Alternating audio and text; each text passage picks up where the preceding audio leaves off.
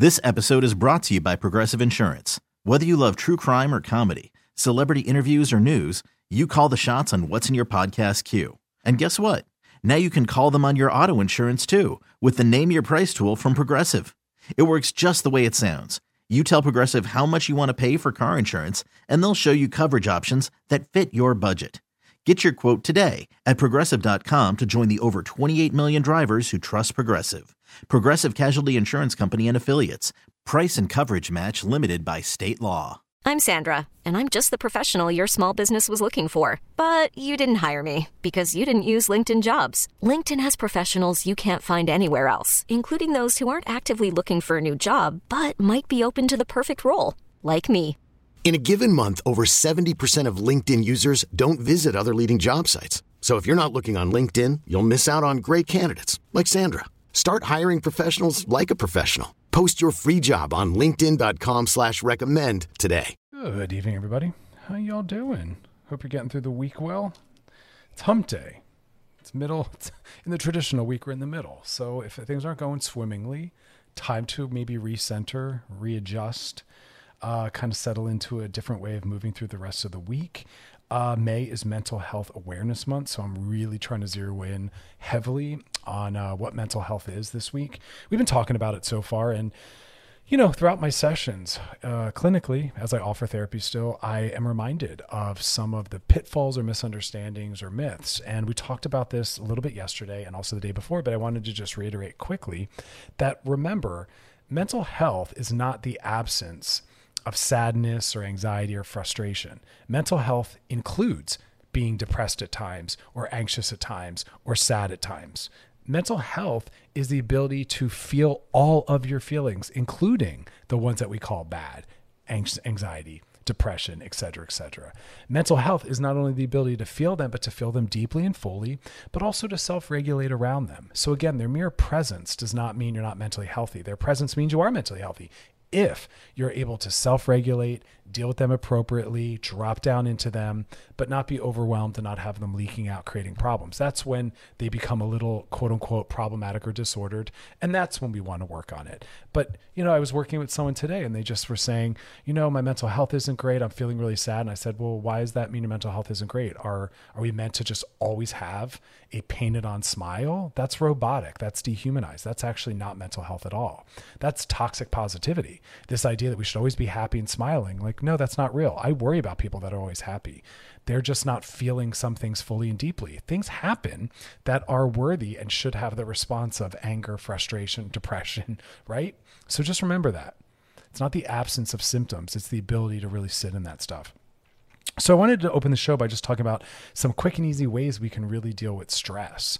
Um, most mental health issues are a journey. They're things that have been with us for a long time. They're not just resolved with three quick, easy steps, but some things like better coping mechanisms around some factors are a little simpler. And so I wanted to just run through a few quick ways that we can just really adjust. Um, the first thing is something I've been talking a lot about, and working with a radio station has really helped bring this into my life: the use of music therapeutically. I noticed not only that I've been spending time every day just zoning out to music, but I've also been building it in very quickly during difficult times. I always have headphones with me, even between therapy sessions. If I really need to shake off the emotions that I've internalized through my sessions, between patients, I'll sometimes play bouncy, happy music or something soothing, and it helps us shift into a different state. If you want to feel good, you can play some bouncy, happy music. It helps usher us into that. Sometimes you want to sit deeper, right? So try music. Focusing on it can reduce some of our stress, truly. But explore different options, maybe create different playlists. That's also, that's going to be very, very, very helpful. So think about that, consider that. Also, sometimes temperature change. And what you're going to notice is we're targeting the senses. Those are really powerful ways to bring ourselves back into our bodies or the moment, right? Or even to work with our nervous systems when they're overloaded. So putting a wet cloth on your face, maybe putting a warm cloth on your face, maybe putting your hand under the cold water, grabbing a cold drink. That's a way to bring ourselves back and to ground ourselves and to really work through some stress. As you're noticing, these things are really simple, but they're quite powerful. Um, I also put this on my I G. I use essential oils. Grapefruit is a very joyful, enlivening scent. I put some one hundred percent grapefruit oil on my hands, rubbed together, and I just put my face and inhale. And it soothes me and it puts a smile on my face. And I start to build this association with joy. So you can use scents or candles, right? They might have experiences associated with them or just enough them of in and of themselves. Also slowing down our breathing. It's also something we naturally do, and I and I try to focus on if I'm feeling overwhelmed or I need to ground myself in a difficult moment. Our breathing is the easiest, most powerful way to soothe our nervous system and calm and settle ourselves. Three very deep, slow breaths will really slow down your system. So if you feel yourself getting overwhelmed or activated or dissociated or too aggressive or aroused, and aroused I mean emotionally, neurologically, we can breathe. Um, another thing is just what we call physical anchoring, putting your bare feet on the ground, or even in shoes, just putting your feet on the ground, feeling the floor, driving your feet into the floor. What am I thinking? What am I feeling? What am I doing? Right? And that can really bring us back. Notice it's all about working with the body to bring ourselves back. And those are just a couple ways, but I always say to people, really check in on the senses. The senses give us powerful access to working with our mood or our psychology, but bigger than that, they bring us back into our bodies. And that's usually what the work is about, feeling safe and grounded back in and with ourselves. So take advantage of that. And I always offer that to individuals as well. Um, okay. So when we come back, we're going to be debunking some myths about bipolar. The other show, I think it was yesterday, the day before, we were talking about uh, myths around schizophrenia. So when we come back, we'll be talking about that. And then, of course, we'll be doing some D Ms. Um, and then later in the show, we're going to continue talking about ways to move towards better mental health. Uh, so stick around and join us. If you got a D M for us, though, as always, drop in our Loveline I G page in the D Ms and uh, chest past episodes of Loveline over at we are channel q dot com. So uh, stick around. We're going to be centering mental health. You're listening to Loveline with Doctor Chris on the new Channel Q and on Odyssey. All right, we're back and we're talking about myths around mental health. Today, we're specifically talking a little bit about bipolar disorder. I see film and movies, even social norms and pop psychology, severely stigmatizing and misunderstanding this. We sling these terms around a lot. Um, so there's de- a lot of myths around bipolar, and uh, mania, which is one of the features, is uh, not this elated, enjoyable, productive state. And some people will misuse mania as though it's some, you know, beneficial, pleasurable thing. It's actually a sense of dysregulation and overwhelm. Um, and treatment is available, and a lot of people live very fulfilling lives. We talked about in an earlier show some of the celebrities that have come out and discussed them struggling with bipolar disorder, like Demi Lovato and Catherine Zeta-Jones, and they live full, full, competent lives. And that's the whole thing I want to get through. Is that mental health, part of the stigma and the reason why people don't get the uh, resources they need or the care they need or even acknowledge it publicly is because they always think, what will people think of me? They'll think I'm dangerous. They'll think I'm mentally ill. They'll think I'm not competent. And again, respectability politics. They won't take me seriously as a professional or as a parent or as a teacher, forgetting that many people have these disorders. They go unrecognized and untreated, and that's far worse than acknowledging and knowing. That's part of mental health, is people acknowledging what their work is and doing that work. We don't want to slam people for that. That again prevents, you know, presents barriers and prevents people from getting the treatment. Uh, so bipolar disorder, based on stats right now, it affects about three percent of the U S population, adults. That's not a large number, right? But nonetheless, Um, it's very misunderstood. A lot of people think that it's about this rapid cycling or alternating or ping pong polling back and forth between moods. Like I'm really sad and then seconds later I'm really happy. And I'll hear people say that, oh, they're so bipolar.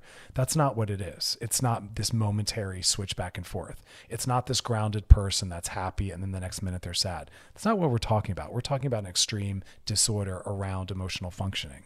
Very different, right?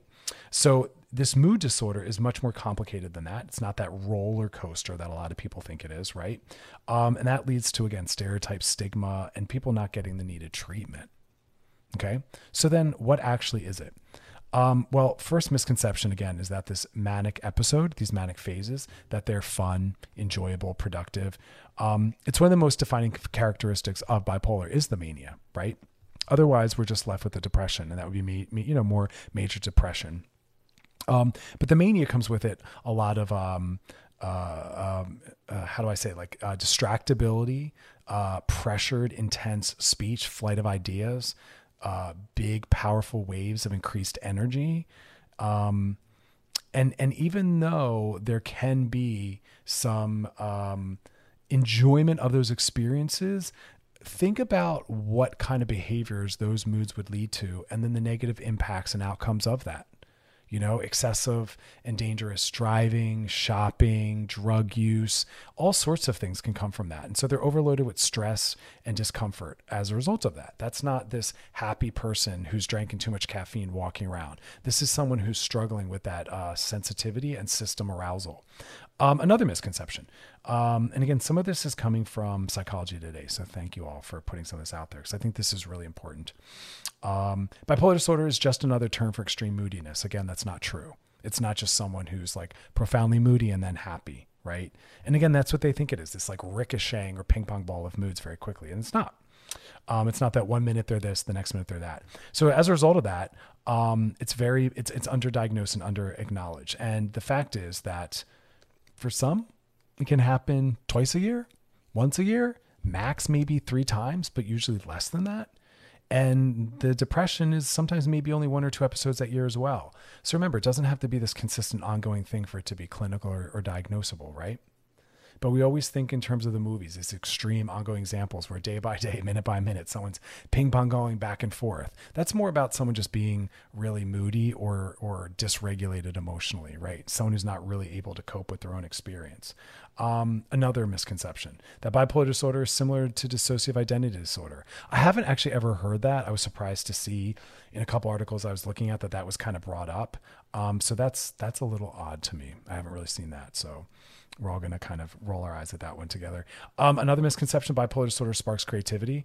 I hear this a lot with artists. I do work with some artists and they say to me, I'm afraid to get medicated. I'm afraid to get into therapy. I'm afraid to get sober, because they believe that this mood struggle or their uh, addiction, right? Their, their relationship with drugs or alcohol, that that is part of what's sparking their creativity.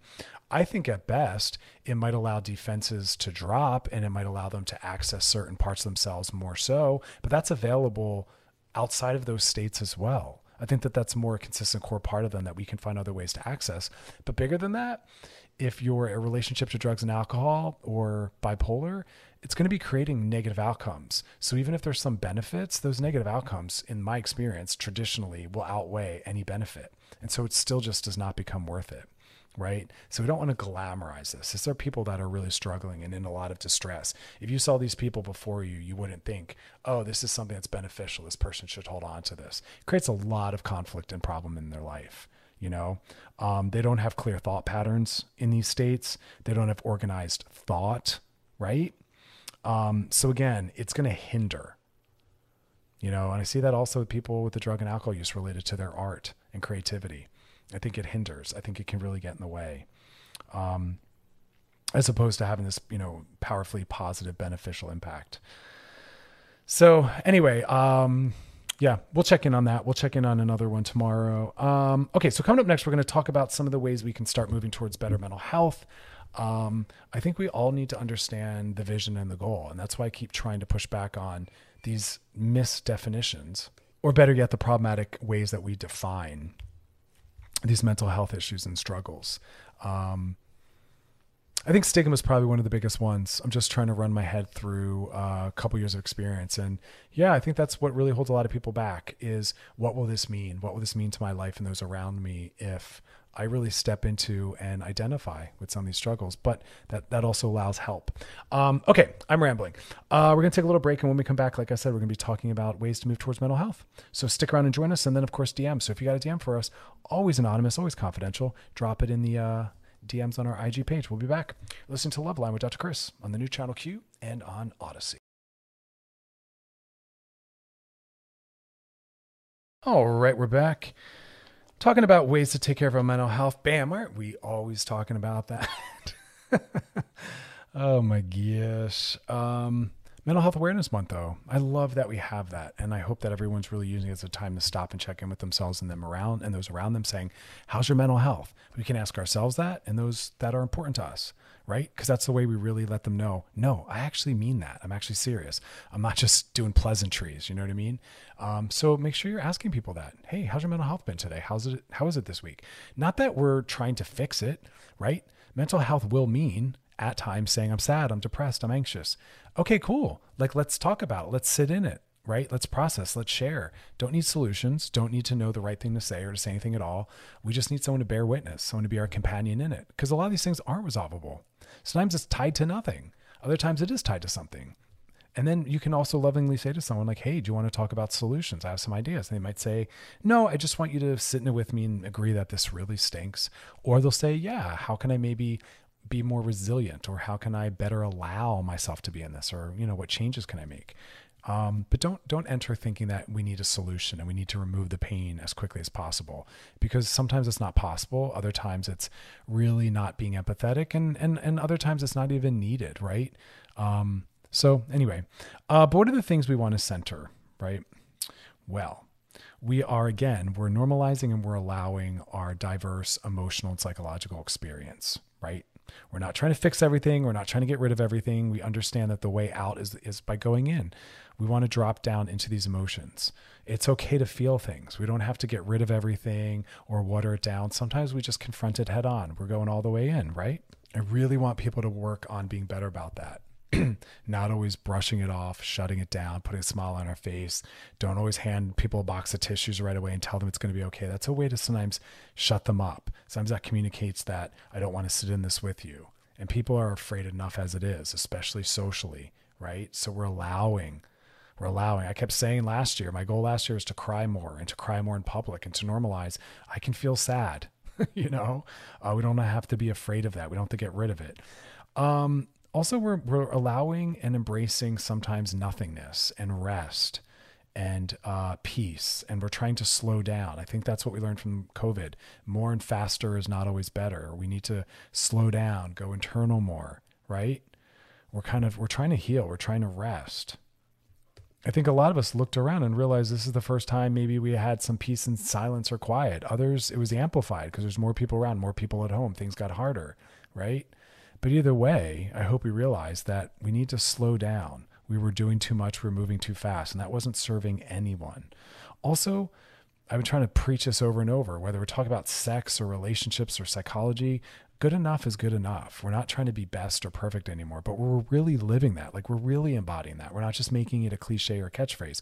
We're really trying to just allow good enough to be good enough. Right? A B plus is passing, and that's what we're going for, a C plus or a B minus. We're being kinder on ourselves and those around us. I will keep saying that, right? We're not burning ourselves out. We're getting out of grind culture and hustle culture, and we're centering more peace and rest and pleasure. That's why I keep trying to remind everyone, self-care, pleasure and joy, and more rest. Um, also, we're bringing in the senses. We talked about that in the earlier segment. We're looking at, what am I smelling? What am I hearing? Like, all those things matter for our mental health, and they create healing spaces. I started to really zero in on that during the pandemic. Like, what kinds of things am I smelling or not smelling? What kinds of things am I hearing? I brought in music. I brought in essential oils. I brought in candles. I paid attention to lighting. I was lowering the lighting. I found it more soothing and peaceful for me. Like, we're really paying attention to all that and thinking that we're worth that. That's part of self-care, is how do I feel in these environments around me? What are some changes I can make? I also started bringing a lot of plants in. I wanted to have more connection consistently to nature. I wanted fresher air in my home. That's what the plants provided. Started opening my windows more, making sure every day I went for some walk in sunlight. Like, we're really checking in on that, right? All the different senses. What are you seeing? What are you hearing? Do you need to paint the walls? Do you need to hang some things up? What are some things you can surround yourself with that bring you joy, that make you happy, put a smile on your face, right? We're, we're doing more of that. These small, tiny joys. These aren't big interventions. They're small things, right? Trying to laugh more. Imagine if we set that goal for the day or the week or the month. I want to laugh more. I want to find more humor in things. I want to be more lighthearted around those things that are worthy of that, right? Also, we're making room for all of our feelings. We keep talking about that. We don't need to box them out, push them out, minimize them. We can just allow and sit in them, right? We're holding space for that. We're also holding space for the grief that we're still going through, right? It's not over for a lot of people. Some people, the vaccine, bam, all's well. But for others, not so much. There's still a journey ahead. They're still in their journey, right? We're also trying to realize that there's more to come. I think that's the final landing point, you know, um, realizing that this isn't it, and that we're going to be stepping into hopefully a new and better world. Not all of us, not in all ways, but how can we just be a part of at least creating that in our home, in our sanctuary, in our space, right? doing the best we can. Um, all right, coming up next, we're going to be doing some D Ms. If you got a D M for us, drop it in our Loveline I G page, whatever you want to know about parenting, family, sex, dating, relationships, gender, whatever you got, we got it. We got the answer. Always anonymous, always confidential. And uh, past episodes of Loveline over at we are channel q dot com. Scroll down, click on my face, bam, they're all there. So stick around. You're listening to Loveline with Doctor Chris on the new Channel Q and on Odyssey.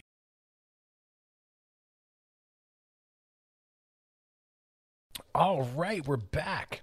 Now it's, God, corny. And uh, now it's time to slide into those D Ms. Sliding into the D Ms. All right, tonight's question says, hey, Doctor Chris, I work at an auto body shop, a profession that is mainly men, but I'm a female and I've accepted the things that come with working in this business. Props to you for doing your thing, no matter what it means gender role wise. And uh, before we even get in your question, Uh, don't accept the things that come with this business. That's crap. That um, that there's this idea that, oh, it's always been a, you know, a, a male, a cis hetero male kind of business, and so things are the way they are. Well, guess what? It's twenty twenty-one, and crap's gonna change.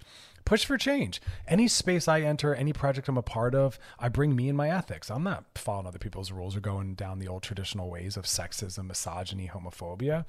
You you invite me to speak somewhere, I'm going to be talking about trans rights, gay rights, kink shaming, sex positivity. Bring your true self. Change things. Make it safer for the people coming behind you. If we keep participating in the same problematic systems in the same problematic ways, it doesn't change. It's not good for us. It's not good for those behind us. So I applaud you for stepping in, but like, call stuff out, shake it up, create some good troubles, they say. However, some of the guys will talk about, oh, here we go. Some of the guys will talk about the L G B T Q plus community and almost make fun of it. They know I'm a lesbian and I know they aren't doing it maliciously, but they come off ignorant. Um, it is malicious. Their intent might not be, but the impact is, and impact matters. It doesn't matter what you meant to do. If you hurt someone, people need to apologize and fix it. You know, let them know. It hurts me when I hear you say that. I don't care what you meant. It hurts. Stop. Bam, end of story. Um, is there an easy way to talk to them about this? No. You have to call it out when it happens, saying, hey, I'm going to ask you not to talk like that. It's hurtful to me and to people I care about. Please stop. Yeah. I also don't want to sit them down for a talk, you said, but there has to be a way to stand up for myself without putting a target on my back. I, I don't know. I, I want there to not have to be a target on your back. I can't speak to that part, but you got to call it out firmly when it happens and say, listen, that's not okay. That's violence. And I'm going to ask you to not talk that way around me, and you shut that stuff down. Yeah, because I think you're, you know, often our silence is permission giving, you know, and I, I can't even imagine what it must be, be like for you, excuse me, to be there by yourself as a woman in this cis hetero rough environment that's often misogynist and sexist. And I'm not saying the auto body world is that. I'm saying cis hetero worlds that aren't very uh, accommodating to diverse people are that. And this looks like it's one of those things. So look, it's, you know, it, it it actually is your job to create change. It's everyone's job. So everyone is accountable to creating change. I'm sorry. We all need to be activists. Enough is enough. You know, I'm looking at articles every single day about gay people getting murdered, raped, robbed, acid thrown in their face, barred from marriage, thrown in jail for being in a couple, being in a, in a relationship. Yeah, we need to get loud, man. We need to take to the streets. We need to shut it down. Be an ally. You know, I'm call, I'm saying that to everyone. It's not acceptable. We need to call out the problematic things. If we stay silent during an injustice, you then are part of the problem. You are signing off on it. I know these spaces aren't always safe. I know it's not always comfortable.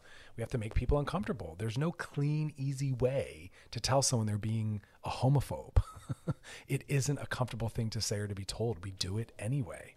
You know, it's like breaking up with someone. I've shared this with y'all before, and people are like, what's the, you know, I don't want to hurt their feelings. How do I break up with them? You can't. You are go- you're doing something hurtful. It, it's, they're going to feel that. We do it anyway. So it's more about, how do I get the courage to do it? Well, we do things even when we're scared, right? And we just ground ourselves in our power, and we remind ourselves of what this is about and that there's a purpose, and we just do it. And if they care for you and they respect you, you only need to do it once, maybe twice, but you have a right to be there just as much as they do. And if um, that level doesn't work, then yeah, you got to go higher up the power chain and say, this is an unsafe environment. Some places have protection, some places don't, but um, yeah, there's no easy way, but it needs to be done. So please do it. Everyone behind you will thank you. And more people want to get in some of these industries, but they're not safe. So I'd love for you to be part of helping make that change. But even bigger than that, to all the people that are part of the problem, knock it off. She, see, here's the thing. She shouldn't have to be the one to do it. Unfortunately, she's going to have to, because everyone else in that auto body shop has kept their mouth shut and hasn't said anything. But like, if I was in there, I'd be like, yo, dudes, she shouldn't have to advocate for herself. You're creating an unsafe environment, and each guy should be calling each other out. Remember, straight people are responsible for ending homophobia, because straight people are the ones that have started it, implement it, benefit from it, and sustain it. Just like white people are responsible for racism. Black people didn't create racism. White people did. It's our job to stop it, shut it down, and call it out, right? So like, that's a call to action to the straight people. You know what I mean? All right. Back to business. Coming up next, we're talking about social media. So stick around and join us. You're listening to Loveline. Doctor Chris, the new Channel Q and on Odyssey.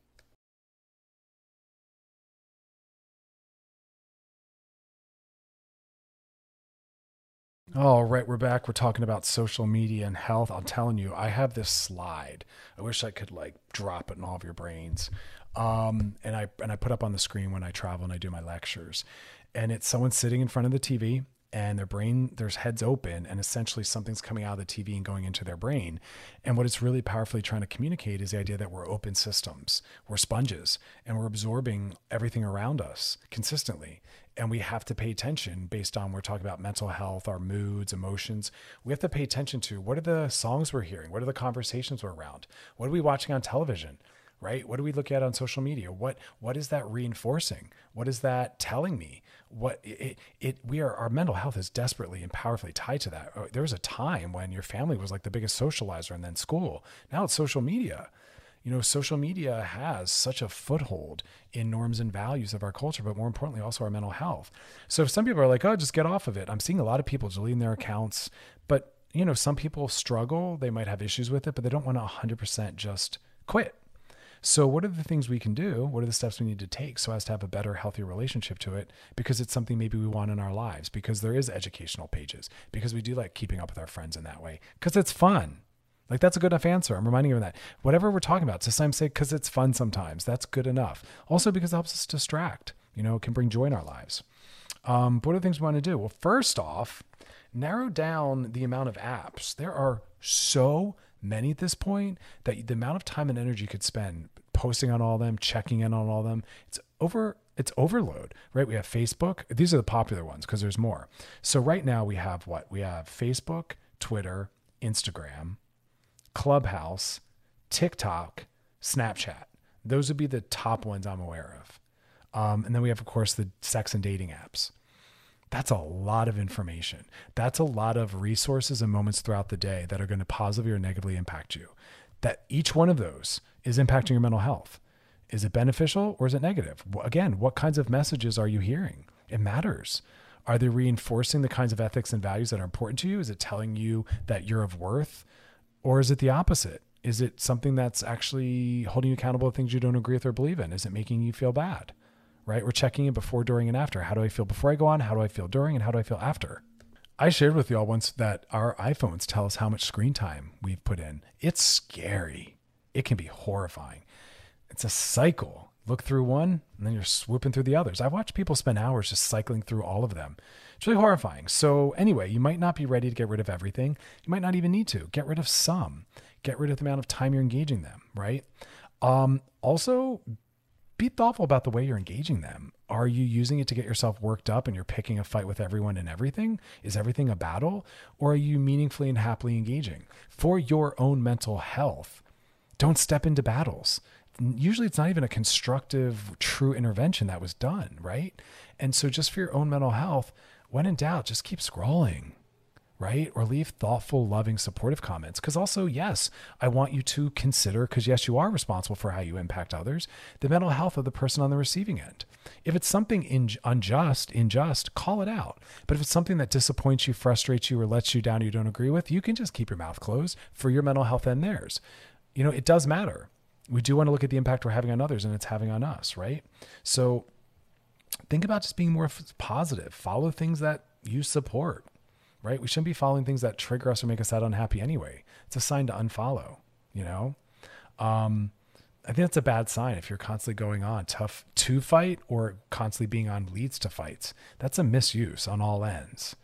Um, I stopped doing that a long time ago. I battle no one. I'll block you before I'll battle you because I'm providing information. I'm trying to help people build community, but I'm not a punching bag.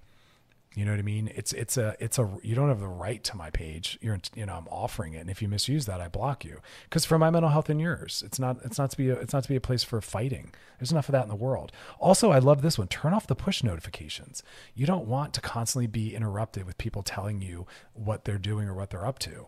You want to be in control of that. Boundaries, impulse control. You'll look at it when you decide you have the time and willingness to look, you know, I have all that stuff turned off. Everything's on silent. When I'm ready, I decide where and I decide what and for how long I go and I look at something. I think that's important. God bless these other things that have come out of this. Things like hate following. Are you kidding? Don't follow people you're not supportive of. Don't follow your rivals. You don't need to be shown what you're doing or not doing. You don't need to be made to feel bad. And again, you shouldn't be using someone else's page as a way to make them feel bad, right? So don't hate follow someone. Follow people whose work you enjoy, people who you value, and things that make you feel good, period. But there are some people that as they're swiping, they're feeling bad. They're they're saying, you know, they're comparing. Or again, they're following someone that they don't like, and they're just using it as a place to pick a fight. That's not healthy for you or them. You know what I mean? Like, we want to get better about that. Uh, we're going to take a quick break. And when we come back, we're going to keep talking about better ways to manage our social media. Um, we should be managing it, not having it manage us. You know what I'm talking about? It's a resource that should have a neutral to positive impact on us. It was not developed or created to make our lives harder or more difficult.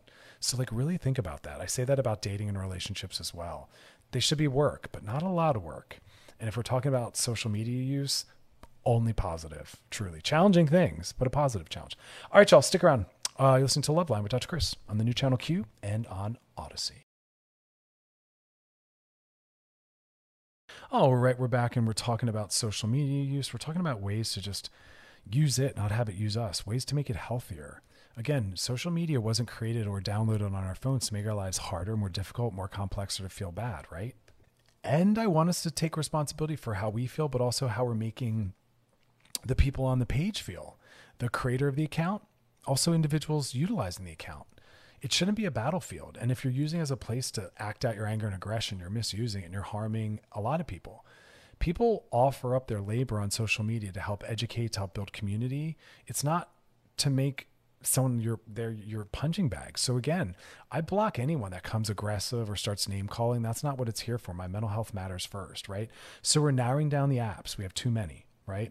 We're only commenting nice things or calling out injustices, but we're not just randomly f- mouthing off about annoyances, right? We're turning off push notifications so we're not overloaded and interrupted at the wrong times when we're not interested or ready or getting pulled in. We're not hate following. We're following people's work we like, people who we want to support, people that bring us joy, right? We're not following rivals. We're not following frenemies. We're not following things that annoy us or upset us. That is not the purpose or the point. And again, unfollow, mute. Circle back and follow again at another time. It's okay to realize this certain person, this certain person's work, this time right now. It's really hard to see this. I'm not doing as well. I'm comparing or whatever it is we're talking about. But really check in with yourself. Again, mental health first. How does this said thing impact my mental health? It's okay to mute. It's okay to unfollow. It's okay to take a break. I want people to take more time away, off and away from their phone. Follow new, better accounts. Realize that you want to follow things that put a smile on your face. There's tons of things like that. Follow accounts that educate you. Follow accounts that inspire you, right? Follow accounts that tell you and help hold you accountable to being a better person, the kind of person you want to be. I, I said this to uh, the individuals in a group I used to run therapeutically. I'd say, show me your phone and you show me your mental health. I'll look at what you're following and I'll have a better understanding of what your brain's consuming and how you're, you know, impacted. We used to do this great exercise. Maybe do this right now. Write down the apps you follow. Write down some of the accounts you look at the most or follow. Look at the t- themes of the kinds of things you follow and ask yourself, how do I think this is impacting me? I'm, I'm only following workout accounts. How might that be serving me or working against me? I'm only following fashion accounts. How might that be working for me or against me? How about these specific accounts? Do they make me feel good or bad when I look at them? Are they actually motivating? Are they actually inspiring? Or do they actually make me feel worse than shame, guilt, lack? That is not the point. Because sometimes we we mislead ourselves and we say, oh, it's inspiring me to, you know, go to the gym more. But I actually realize upon looking at it, I feel bad when I'm looking at this. Well, then get rid of it, delete it, block it, mute it, whatever it is, right? We're we're looking at the impact on our mental health. Um, and I'm saying follow things that better speak to who you are, who you want to be, or more importantly, follow things that build the kind of world you want to be a part of or the kind of ways you want to think. I surround myself with the things that challenge me to think within the ethics that I really want to continue to hold on to, because the culture at large doesn't have them. We are still far too self-centered. We are still far too individualistic. We still tie worth and value to what people produce, how much money they make, what their body looks like. None of that's true. None of that's real. So we have to find things that challenge that, that sit in opposition to that, that inspire us to see the world in better, healthier ways, right? I don't follow anything that makes me feel bad. I can go through everything I'm following and let you know the positive or neutral impact it has on me. I've unfollowed friends because they're posting things that aren't part of my worldview. I don't want to see their gym, their shirtless gym pic every day. That doesn't bring up anything meaningful or interesting to me. I find that quite boring and dull, right? My, my time and focus is spent on other things. I don't want to see that. And I've told them that. It creates body shame. It makes me start to think in those terms, and I'm not interested in that. I don't follow them. I, I own it. I'm honest. My mental health matters. Yeah. Some friends were upset about that. And I was like, if you posted things that made me feel good or more aligned with how I want to see the world, how I want to think and feel, I'd follow you. You know, I'm very thoughtful about that. I'm very thoughtful about what my brain consumes. one hundred percent. Um, setting boundaries around use, time boundaries. How long you were able to go on for. That's amazing. Set a time boundary. I'm going to go on for fifteen minutes. And whatever I look at or do in fifteen minutes is great. And then I'm going to go back to participating in the rest of my life. You know, but time boundaries are great. Some people, the amount of time that goes by, time's wasted, time's burnt, you know? And again, like I said, not even feeling great. Space boundaries, right? I talk to couples about that all the time. Have phone use. For some people, they need to have phone use used in only certain areas because it's too accessible. It becomes a block, gets in the way. So I say then plug your phone in, in the bedroom. And if you need to go look at something, put whatever you're doing on pause, go in there, still plugged into the wall, use it while standing there, do what you need to do, and then put it down and come back. But to have it available with you anywhere, everywhere, allows it to maybe be the center point and to steal time and focus. Use it in a designated phone area only. You know, it's also like I said to people about one thing at a time. If you're going to go on your phone, pause the T V show, be on your phone. When you're done, put it down and go back and watch the T V show. Same thing with conversations. You're not multitasking anymore. Hey, give me one second. I need to check this. Or I'm on my phone. I'll be with you in a moment. One thing at a time. We're no longer expecting people to be second in line or to talk to us while we're distracted, right? So I like that. Time boundaries for how long and when. Space boundaries, making certain areas off limit to phone, no phones at the table at all, leave them in another room, maybe the living room, same thing, no phones in the living room. If you need to look at something or check something, go in your room, do it, and then come back and join us. But the living room is for us to have a shared experience, to make eye contact, to start conversations, to be, again, sharing the experience of watching the show together. That's very different than if people are all separately on their phones. That is not a shared experience. They're not easily accessible, and we're not able to just talk about what we're all looking at because we're looking at something different, right? So I love that, space boundaries. It's a good one. And then I also like this one. This is something someone brought up to me, content boundaries, where maybe, you know, social media is only a place for news. You only follow news things. Maybe social media is only rooted in hobbies and crafts and you follow that for new ideas. Maybe it's whatever. And I know I curated mine. Mine's for the purpose of specific things, right? I don't just have anything flying in. So it's really just about being more conscious and intentional, you know? Um, So, all right, y'all, that is that. Uh, D Ms, as always, they're on our Loveline I G page. Confidential, anonymous, whatever you're wondering about, drop them in there. We're here to answer you in uh, past episodes over at we are channel q dot com. And uh, just try to apply some things we're talking about. I think it's really important that you write them down, take notes, and apply it. That's how we internalize all these tips and make them ours. All right, so stick around. We'll be back. You're listening to Loveline with Doctor Chris on the new Channel Q and on Odyssey.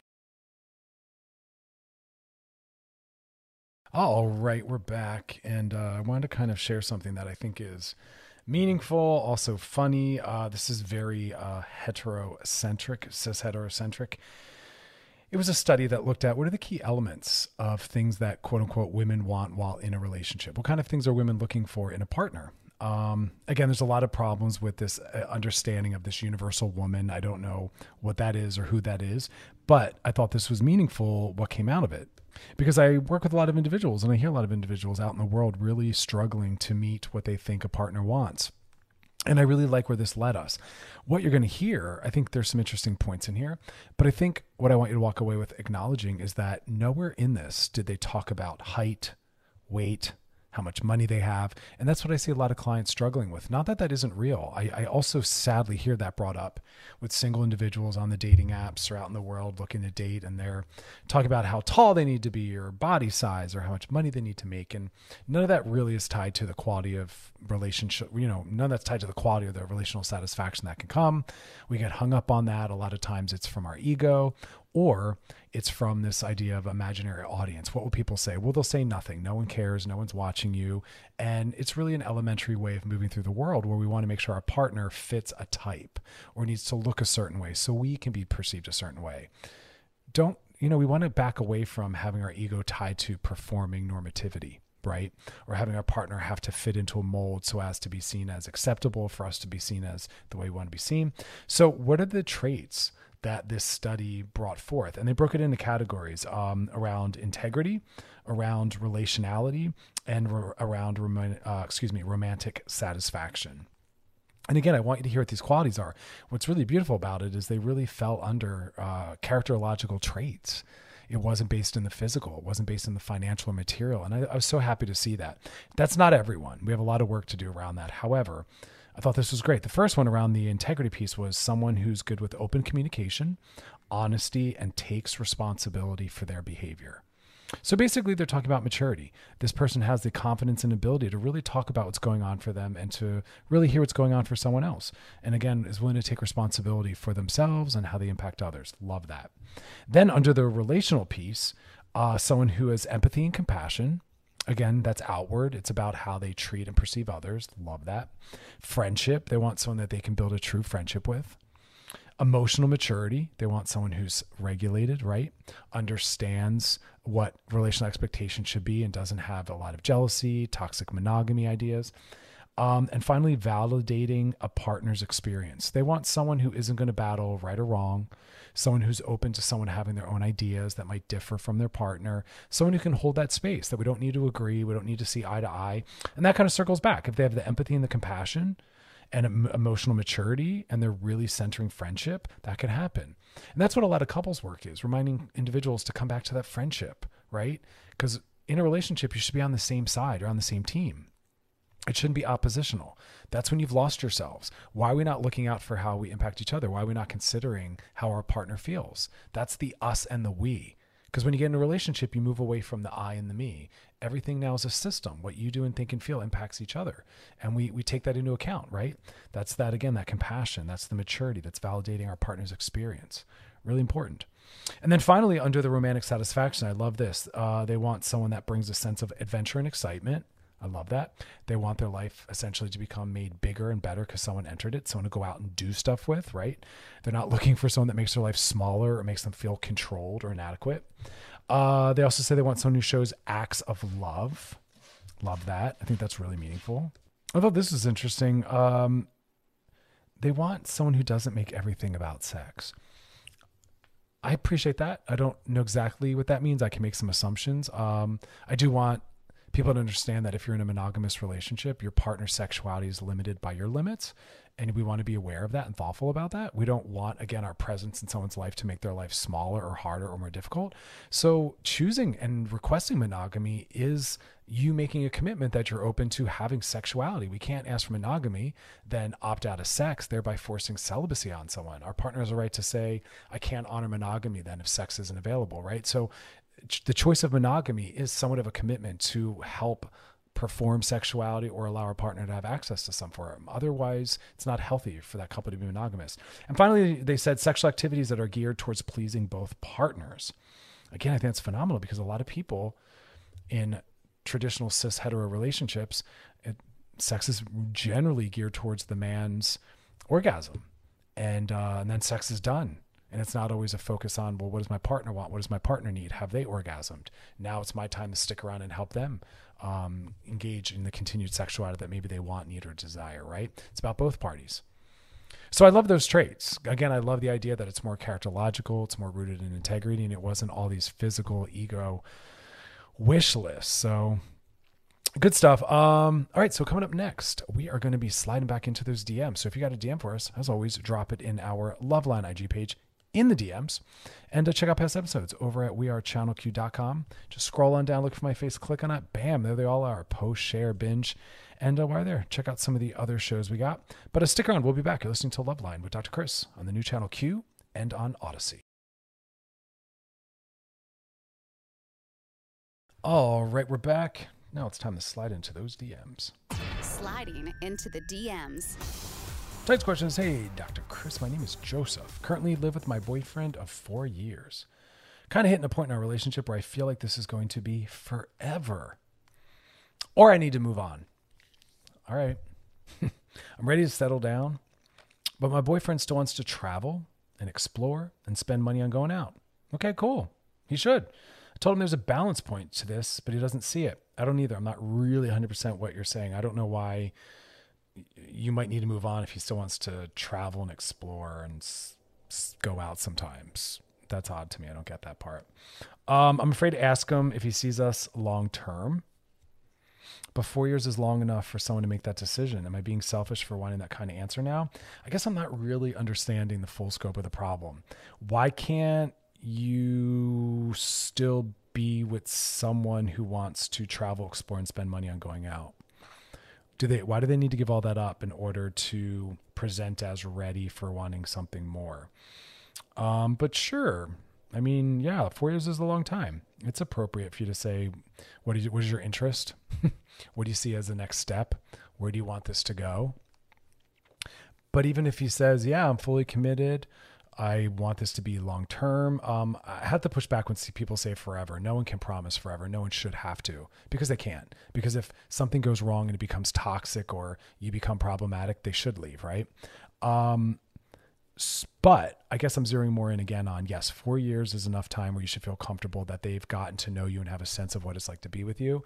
And they could say that they want to be with you longer. No one, again, can commit to forever. That's just not possible, nor is that a fair expectation to put on someone. Um, But uh, I'm not making the connection as to why they can't still travel and explore. That's a healthy relationship where they say, great, I'm with you. I love you. And yes, I will sometimes want to go see the world and then come back and, and to you, or you can come with me or whatever it is. I don't know why they're exclusive. They should be mutually inclusive, right? Um, but yes, he should say no. If you say to him, how do you, where do you see us going? And I need you to what, not, ex- not travel anymore. Like, then he should be like, yeah, we're not compatible. That's controlling. You're setting rules. Adults don't put rules on each other. You know what I mean? There, there should be more trust and respect. So I'm a little thrown off by your question, but um, I'll zero in more on uh, four years is plenty of time to ask someone what what their interest is. Um, do you guys live together now? I, I guess you didn't put that in there, because again, I want to remind people, oftentimes every people will have exactly what they want. They're living together, they're uh, exclusive, they're committed, it's very serious. And so it's like, cool, but yet they really need to push for these symbolic things that others might not be ready for. And yet the person wanting the symbolic further form or sign of commitment is already getting everything they want, but yet they want this ring, right? Or they want marriage, and they're willing to give up on the amazing thing, right? With this person that they're willing to get married to, but because the person isn't ready for marriage, even though they have the exact life they want, and this person that they care enough about to be willing, that they're willing to marry them, they'll get rid of all of it because they're not willing to hang in there a little bit longer because they're hung up on this one thing, such as a ring or marriage, which is a big deal to people. And they should be given the time they need. And what is the rush? And what are you afraid of? If you're already getting all your needs met, you're living together and you're happy and you're committed, well, then you don't actually need anything more. You're just anxiously wanting to go through a social symbolic process, which is fine. But if you're willing to throw someone out over their willingness to do that, they should throw you out over the fact that you don't really understand what love, care, and commitment are, and that you're hung up on social norms more so than the actual person. If if I was in a loving, committed relationship where we're monogamous, we're committed, we're living together, and they're like, yeah, but you won't marry me. And I'm like, yeah, I'm not sure how I feel about that. And they're like, oh, well, then I might walk away. I'd be like, well, then you should, because you really aren't committed. You're not showing commitment. You're willing to bounce because I won't walk down an aisle and sign a sign a government contract with you. Like, then go. You actually, you've reduced me down to nothing more than a ring. And that's offensive, It truly is. We have to not get hung up on this reification and the meaning we're inserting in these small gestures, which are really big to some people, and it makes them anxious, and it should. But you have to be as committed and show your commitment as much as you want it from them. So if you're going to bounce over a step that they won't take, well, then they should see that as a lack of commitment from you, right? It's mutually uh, reinforcing there, y'all. You know what I mean? All right. That is our show. We'll be back tomorrow. Goddamn for us dropping our Love Line A G page in the D Ms, and to check out past episodes over at we are channel q dot com. And tomorrow we're going to be talking about bam, bam, bam, bam, how to fight healthy, which is something we all can learn something from, as well as the art of letting go. So stick around and join us tomorrow. You're listening to Loveline. Doctor Chris, have a great night. See you tomorrow.